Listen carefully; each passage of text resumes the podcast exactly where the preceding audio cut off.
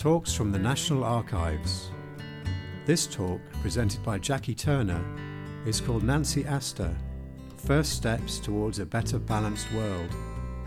It was recorded on Friday, the 8th of November 2019, at the National Archives, Kew.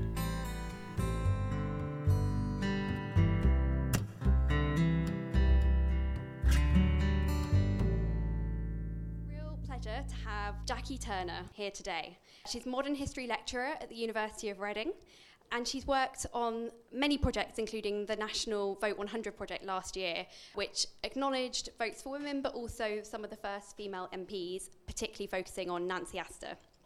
Her current research concerns early female pioneers in politics, and that's really led to her work today. So I'm going to hand over now to Jacqui. Thank you very much.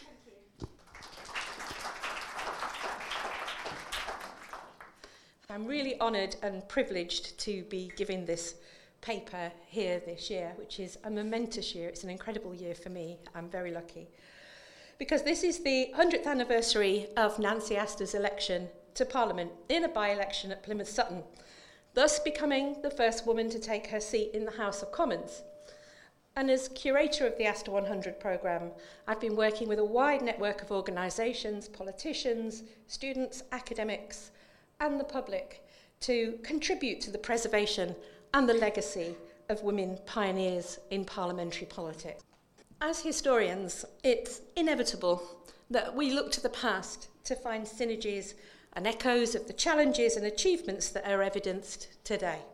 And while the lines of continuity are not always crystal clear, they are there.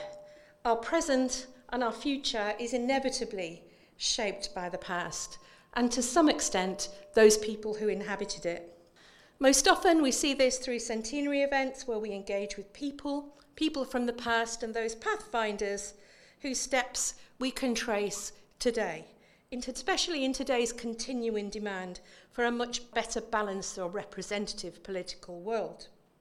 And it's in this way that we respond to contemporary issues. And as such, and in this light, Nancy Astor, both as an individual and her legacy are important. But being the first is never easy, and as historical totems, they rarely sit comfortably on the pedestals that we force them onto. And as Nancy said herself, pioneers may be picturesque figures, but they are often rather lonely ones. But for better or worse, they are important, they are our cornerstone. So, getting on to Nancy, what was the world like for Nancy Astor in 1918 1919? Well, she could vote. I think we can safely say she met the property qualification. And we're all very familiar with that representation of the People Act of 1918. But my students know what I'm going to say next. It's not the only momentous piece of legislation that passed that year. A very small, seemingly innocuous piece of legislation that is of equal importance also passed through Parliament. Hot on the heels of the Representation of People Act came just 26 words that changed British democracy forever. The Parliament Qualification of Women Act enabled women over 21 to stand for election to Parliament. It simply stated a woman shall not be disqualified by sex or marriage for being elected to, or sitting, or voting as a member of the House of Commons. No more and no less than that. And it was ushered in very quietly about three weeks after the franchise bill, and arguably in time to avoid women being able to organise in any great numbers for the 1918 general election. But that no more of no at less has an anomaly in it. Because the irony of that act is that now a woman could stand as an MP, but if she was under 30, she would still be unable to vote for herself. And that was seemingly lost on Parliament, that small anomaly. In her 1926 Parliament, what has the vote done? Millicent Fawcett championed the importance of the Parliament Qualification Act. Fawcett described the Act that renders it possible for a constituency to choose a woman as its representative in the House of Commons. It will come to no surprise to anyone to know that very few women candidates stood and very even fewer women succeeded when they stood. Yet, despite their small number, the continued presence of women in the House was a reminder of the wider female electorate and the need for progressive gender legislation. Most significantly, the election of women legitimised their needs. It politicised, too, the culture of the home and the family. Now, I can't claim great fireworks for that, the achievements of that first cohort of women MPs, and they're often overshadowed by the pre war suffrage movement. But a more positive evaluation can be drawn from the contribution of the significant number of achievements made by women, both inside and outside Parliament, which affirms the political influence of women despite competing loyalties of gender, class, and politics. Conflicting identities uh, characterise the first tranches of female MPs who trickled into Parliament between 1919 and 1931. 21 women in that period took seats. And this very early period, which is the period I love, it spawned very different, distinctly different types of female in politician. The conservative and liberal women were largely elected to their husbands' seats or muscled into a constituency by aristocratic or well connected families via very carefully controlled by elections. Largely unmarried Labour MPs with strong local government, feminist, or trade union backgrounds were elected in greater numbers at general elections. Of the 21 MPs, seven were elected to their husbands' seats, and a further three were heavily sponsored by husbands or by families. Constance Markievicz of Sinn Féin was elected at the 1918 general election, but along with other Sinn Féin members, she did not and never intended to take her seat in the House of Commons. The first female voice heard in the chamber had a very slight American accent, a Virginia twinge, and she was Nancy Astor. Viscountess Astor was elected to Plymouth Sutton in 1919 with more votes than the Labour and Liberal candidates combined. She replaced her husband as sitting MP. She placed her husband as sitting MP as he ascended to the House of Lords on the death of his father. Now, Nancy's time in that seat was initially supposed to be temporary until her husband Waldorf had either extricated himself from the Lords to return to his seat or negotiated a means of sitting in both. He failed, he could not. So on the 1st of December 1919, Nancy Astor arrived in Parliament to take her seat. The impact of a woman's presence on parliamentary etiquette and procedure was reported in the Times the following day as a tremendous breach in parliamentary tradition. The Commons was constructed on the idea of one sex sharply divided into two, government and opposition. The Speaker, William Lowther, wondered how he should now address them all. It was always gentlemen of the House. Was it now gentleman and lady? Hmm, but Nancy was a Viscountess. What did he say? The other great question that vexed poor old Speaker Lowther was whether she could keep her hat on when she was in the house because men had to take theirs off. So, who was this interloper?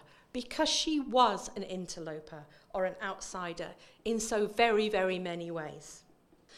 Nancy Astor was born in Virginia in 1879, the eighth of 11 children born into relative poverty.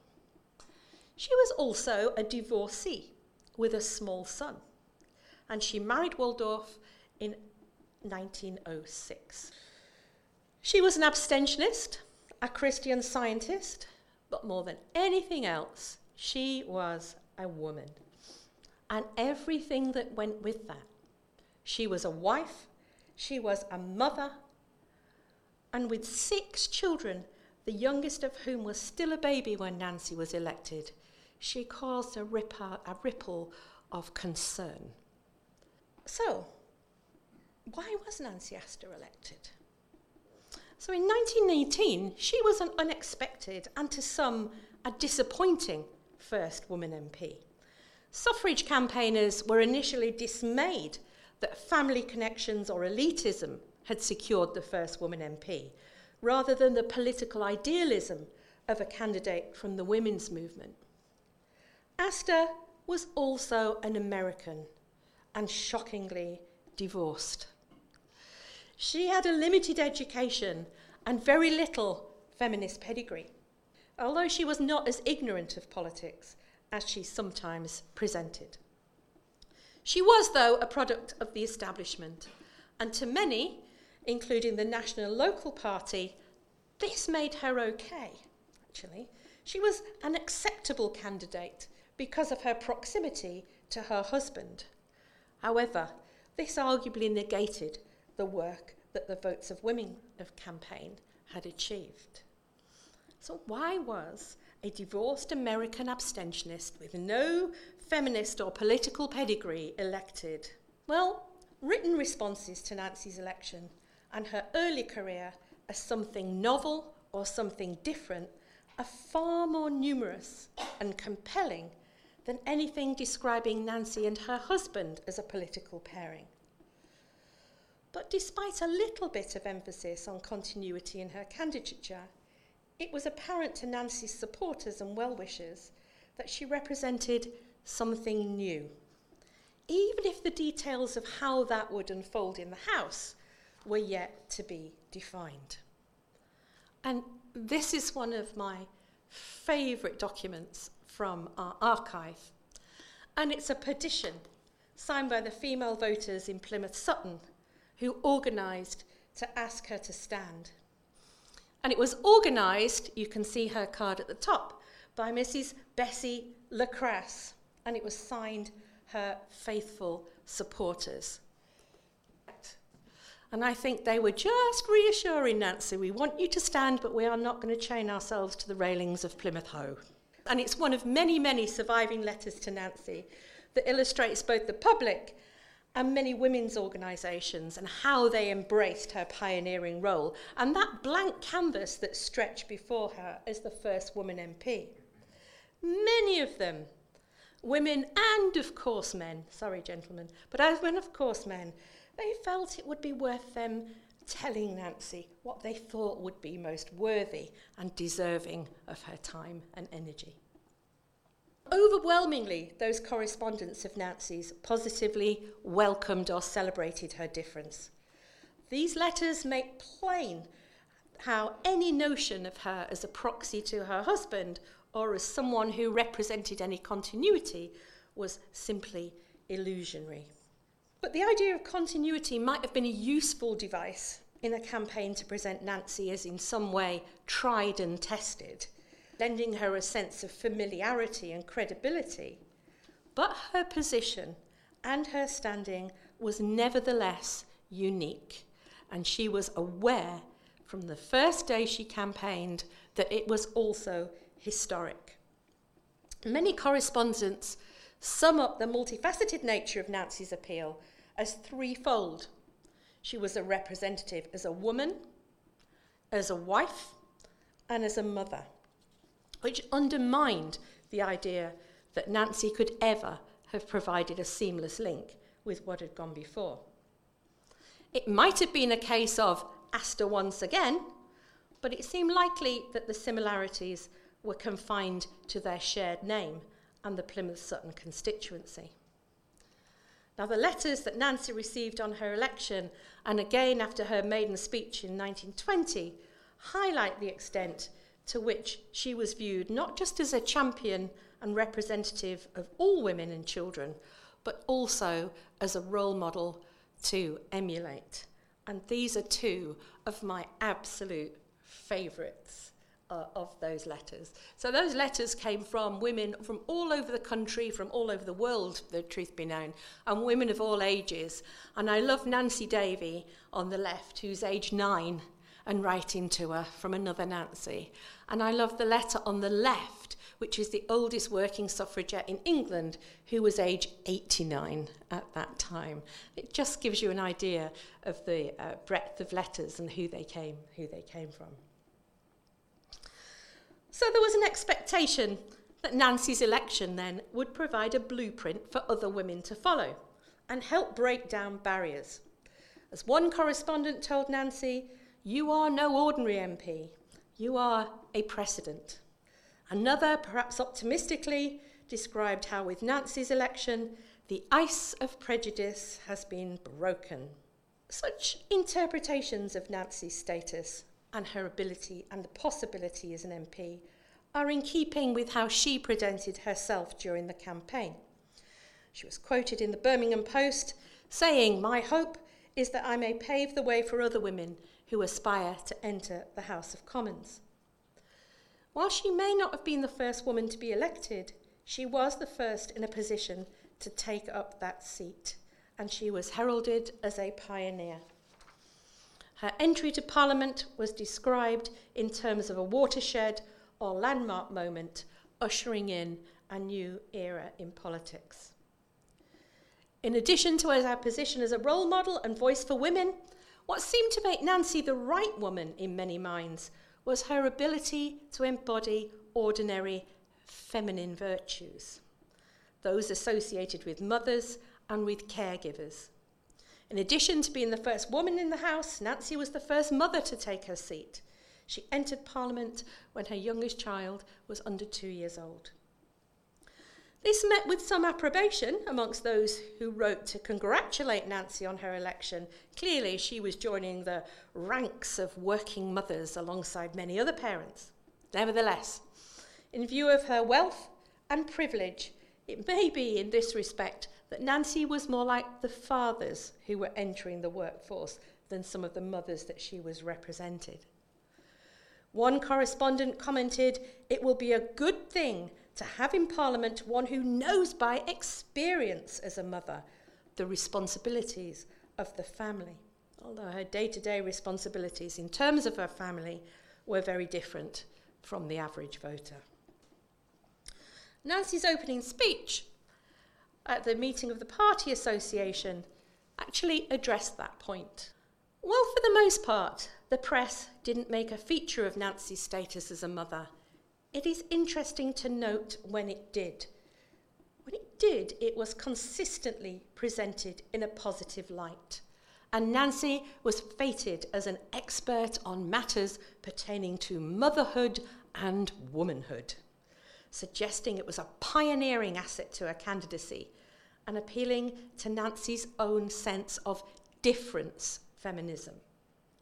Inevitably, photographs were circulated of Nancy with her husband and her children. Nancy's maternal status was a previously unarticulated benefit for any MP and was a legitimate and logical extension of her position as a mother. However, the significance of Nancy's maternal status shouldn't be overstated. The idea of Nancy as a mother was absolutely dwarfed by the overwhelming and all encompassing difference of Nancy being the first woman. Nevertheless, Nancy was taken at her word and viewed as a special representative for the vulnerable and disadvantaged members of society. In much the same way, she was regarded by many as a special representative for women. The Observer told Nancy, We are convinced that all your actions in the House will be on the side of those less able to speak for themselves. So, what does she stand for? Images of Nancy, images painted of Nancy and constructed throughout her campaign were of a fighting woman, a fighting woman for Plymouth Sutton, a voice for women and children, a champion of the disadvantaged, a wife, a mother, and in turn a proxy for her husband. Astor's image was constructed and deployed as deemed necessary, one of the most difficult pictures to paint of Nancy Astor was as a Conservative Party MP. Despite her campaign assertion that she was not a sex candidate and that there is a greater thing than party. Once in Parliament, there was an early attempt by the Conservative Party to maximise Astor's electoral value and promote her as a sex candidate, following a raft of curious requests on the subject of her parliamentary record. On the 22nd of July 1922, Astor's political secretary expressed her frustration in a letter to Edith Picton Turberville, who had requested the details of Nancy's record on women's issues. Personally, she said, I always feel inclined when people say, What has Lady Astor done in Parliament? to rub into them that under our Constitution, one single private member can do remarkably little as a rule. That said, Astor's office constructed an account of her parliamentary record up to August 1921, providing details of the questions, speeches, and committees which directly reflect her gender, but which also the Conservative Party felt were appropriate. So in 1922, what has Lady Astor done in Parliament for Women and Children was constructed as an informal pamphlet that tells you some of the ways in which Lady Astor has tried to introduce this new point of view in helping women and children. I find it really interesting that they talk about it as a new point of view. It's that difference, it's that idea consistently of difference, that she's different to everybody else over and over. And that pamphlet lists the contributions made by Astor under those three headlines motherhood, children and young people, and then, if you flip over the page, women's handicaps, demonstrating that early fulfillment of election expectations and promises. Interestingly, Astor's early questions in relation to the equal franchise and naval issues for her constituency are not acknowledged at all. I mean, this is early for the 1928 franchise, but she was thinking about it as soon as she hit the ground. It was her, one of her big issues. The other thing that interests me, I mean, I know it's difficult for you to read, but it also says that the most useful women members are those who can introduce new subjects that men have overlooked and new points of view that had not even been suspected. To me, that smacks of an idea as there's a right sort of woman who can be an MP. Now, it would be disingenuous to suggest that the Conservative politicians had never pursued such policies before. But through this communication, this idea that Astor brought something new really is telling. And ironically, Astor's success as a sex candidate is best demonstrated and measured in areas of politics that were generally perceived to have been neglected by the right. And this document is not only an expression of Astor's work, but it is a carefully constructed image of the first Conservative MP by her party. So, if Parliament in the early 1920s was not representative of society, then Nancy Astor was even less representative of women and her constituency. In the early years, the constituency vote for Labour in Plymouth Sutton grew steadily. Astor's increasing sense of difference feminism and a very moral stance kept her firmly at the centre of conservative politics, often enabling her to argue the moral high ground over working class issues with the Labour Party. In terms of party allegiances during the interwar period, it is difficult to escape the dominance of class in political allegiance, and the Astors were decidedly upper class. Some historians argue that Astor's personal presentation and engaging in formality drew her away from popular perceptions of the right, and it was her populist repartee, more than any deference appeal, that throughout the 1920s brought frequent requests for her to speak in the open air on behalf of Conservative candidates pursuing working class votes. So, this is who she was. This is how the Conservative Party wanted to represent her. But what did she actually achieve? Despite her social position, Astor had to contend with a constant and insidious sexism that undermined her attempts to be taken seriously. She avoided comments on her clothing by adopting a uniform of a dark coat and skirt, a white blouse, and a tricorn hat.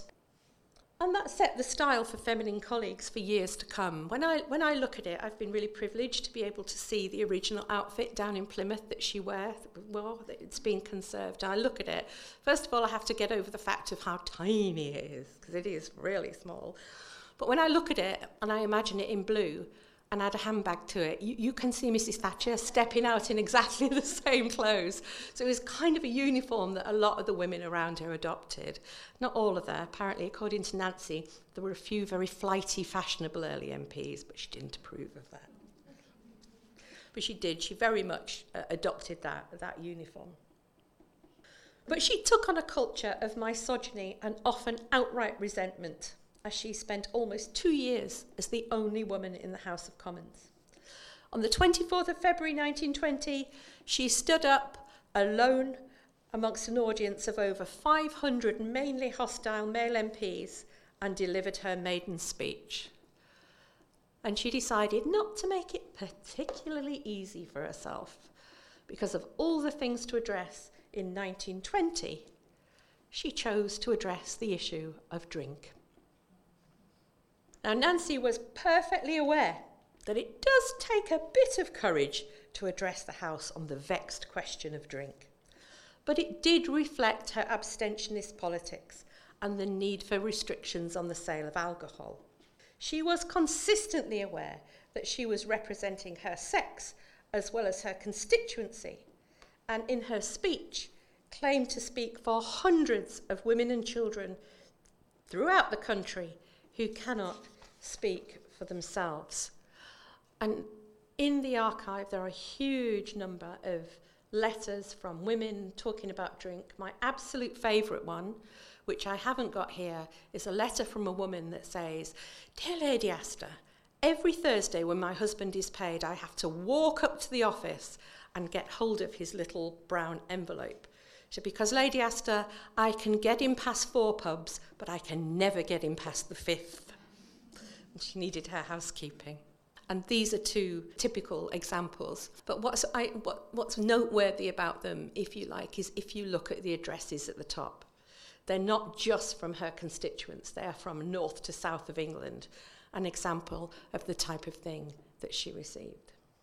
1923, she was responsible for the first private member's bill ever passed by a woman, the Intoxicating Liquor Sale to Persons Under 18 bill, which is the reason we all have to wait until we are 18 to drink even today. So that bill is still in statute.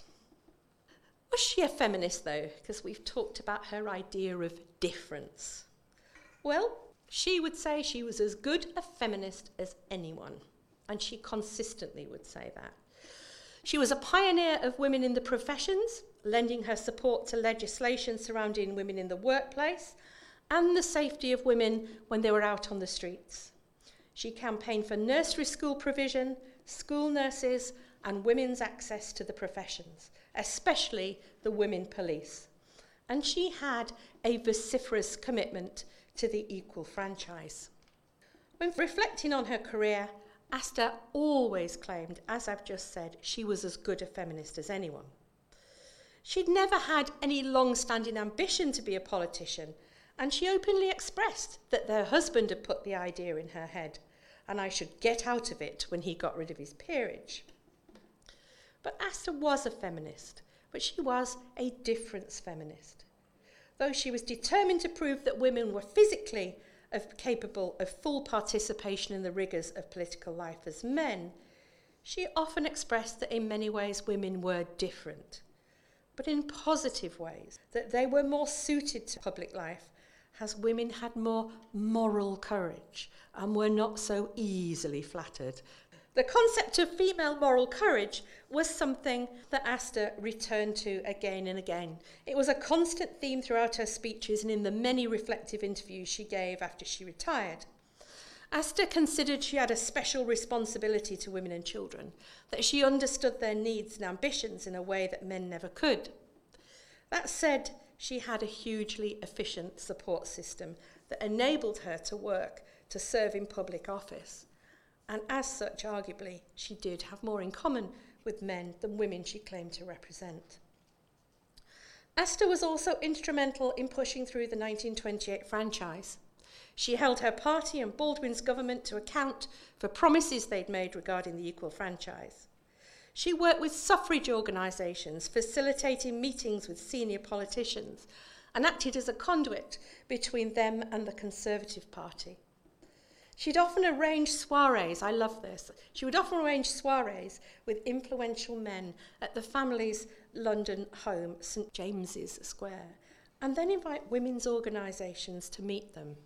Well, she never told those senior men who were turning up for a drink and a cigar that there would be all these pesky women there who were going to badger them for women's rights. So, yeah, I love that about her, that that was one of the things that she did. And it was important because these lobbying women would never have had immediate access to those senior politicians unless it was done that way. They'd have run in the opposite direction as quick as the 1920s brogues would have taken them.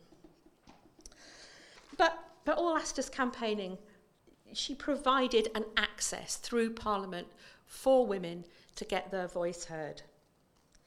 But she's not perfect. I talked at the beginning about putting these uh, historical people on a pedestal. And Nancy's career was not without controversy, although some claims against her have little basis in fact and have instead become the stuff of legend. I would agree with Nancy's own assessment that many of the negatives about her are amplified or were amplified because of her special status as the first woman MP.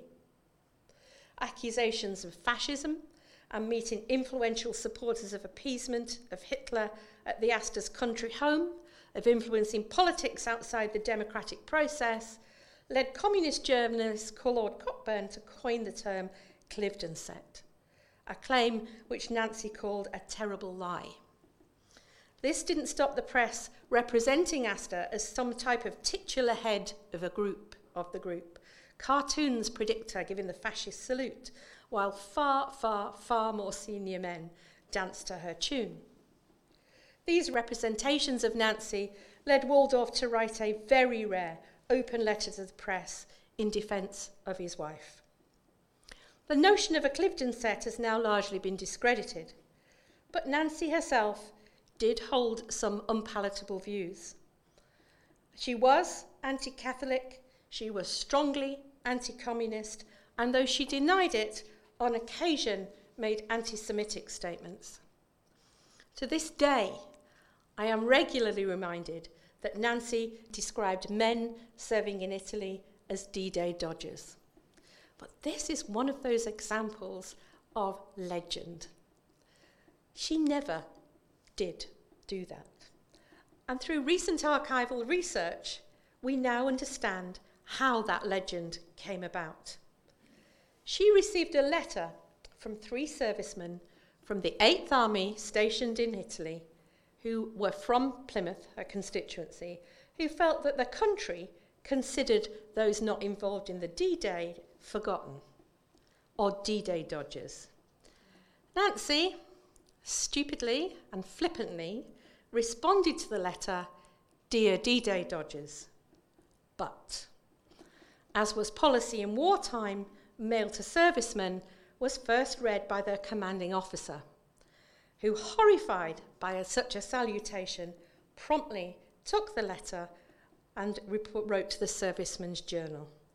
And the rest is typical of the, the legend that Nancy could never quite shake off. And she really tried. She even wrote to Montgomery. Montgomery wrote to the press in defense of her. You see here a letter from Lieutenant Colonel Hill doing the same thing, but she's never, ever, ever been able to, to shake that legend off. And I think it's the same of a number of other things that we associate with her. So, what is her legacy? Nancy Astor was a difference feminist, and arguably a feminist by default rather than design. She was at times also a problematic figure Though it's inevitable that when we search for history, through history for exemplary figures, for figures who represent their era or a major milestone, that we are often struck by the gulf between their attitudes on a range of things, especially in relation to race, sex, and class. For me, today in the 21st century, I find some of her opinions problematic. But to put her in the context of the interwar period and with the, within the society in which Nancy lived, it is not for me to condone such views, but it is to understand them. Nancy has become more synonymous with the prejudices of her time than many men who held similar views but escaped similar censure. They have not been subject to the same level of scrutiny. But one of my biggest challenges in this centenary year is representing Astor's personal paradoxes, her unguarded public statements that rarely reflected her private friendships, actions, and kindnesses to both Jewish people and Catholics. For me, there is much less comment on the appalling misogyny of her male contemporaries, with anything but a self indulgent smile and an understanding of it was just the times. Many prominent men had a few good years for which they are remembered, whereas Astor's unpalatable statements were made in the heightened political climate in the run up to World War II. It also strikes me that Nancy Astor is one of the most pilloried people in the appeasement debate. Yet she was a backbench MP with little or no power. She was surrounded by senior influential men who escaped similar scrutiny. It is her gender that belies so much of this comment, and it is why we judge her and we continue to judge women by a higher standard. The election of Astor, though, changed British democracy forever. The importance of her election is that for the first time, a woman was able to directly influence the parliamentary debate, ask questions, and discuss the writing of the laws of her own land. And it was a responsibility she willingly shouldered for all women. Her arrival in Parliament ushered in a new type of politician, a public woman, a new perspective, and a reminder that there was a female electorate who increasingly demanded to be satisfied. As an individual, her courage and resilience in standing alone for almost two years in a hostile house established a platform on which women continue to build today.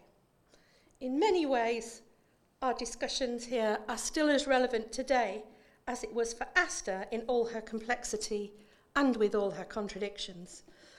This centenary and Astor 100 are not only about Nancy Astor, it's the memori- memorization of the achievement of an individual that we hope has facilitated a wider conversation about what she represented and the avenues that she pioneered for women to follow.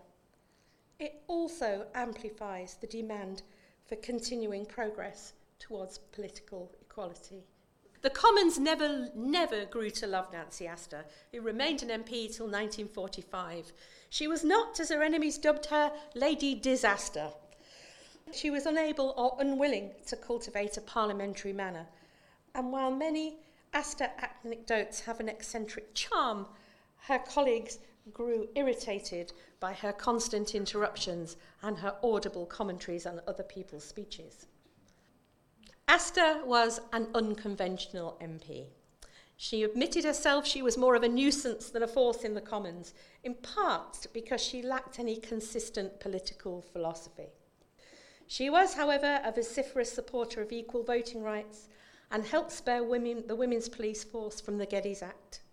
She supported welfare reforms and access to the professions for women. She was also supportive of other female MPs, regardless of their political party. She offered support to Margaret Wintringham, the second MP, when she took her seat in October 1921. I love this. I'm going to have to just interject with this. This is the best pub quiz question ever. Who was the first British woman to take her seat in Parliament? It's Margaret Wintringham. I, I love that one. She's interesting as well, Wintringham, because she um, she never spoke a word. She was, in, she was a widow. She took her husband's seat and never spoke a word throughout her whole campaign. But she was so intimidated by the Commons that quite often she would phone Nancy Astor and say, Are you going in today? Because she really didn't want to go in on her own. But she took a seat in October 1921. But Nancy struck up even more unlikely friendships with each new intake of women, including Red Ellen Wilkinson, elected in 1924, who was a communist, suffrage Labour woman, socialist. She won seven elections between 1919 and 1945 before retiring from Parliament. Ultimately, Astor was a greater success as a cause than as an individual MP. Her enduring significance was secured the moment she swore the oath. As Mary Stock said, she carried the repute of future women MPs in here with her in her elegant gloved hand, and she did not fail them. Thank you. We'll stop there.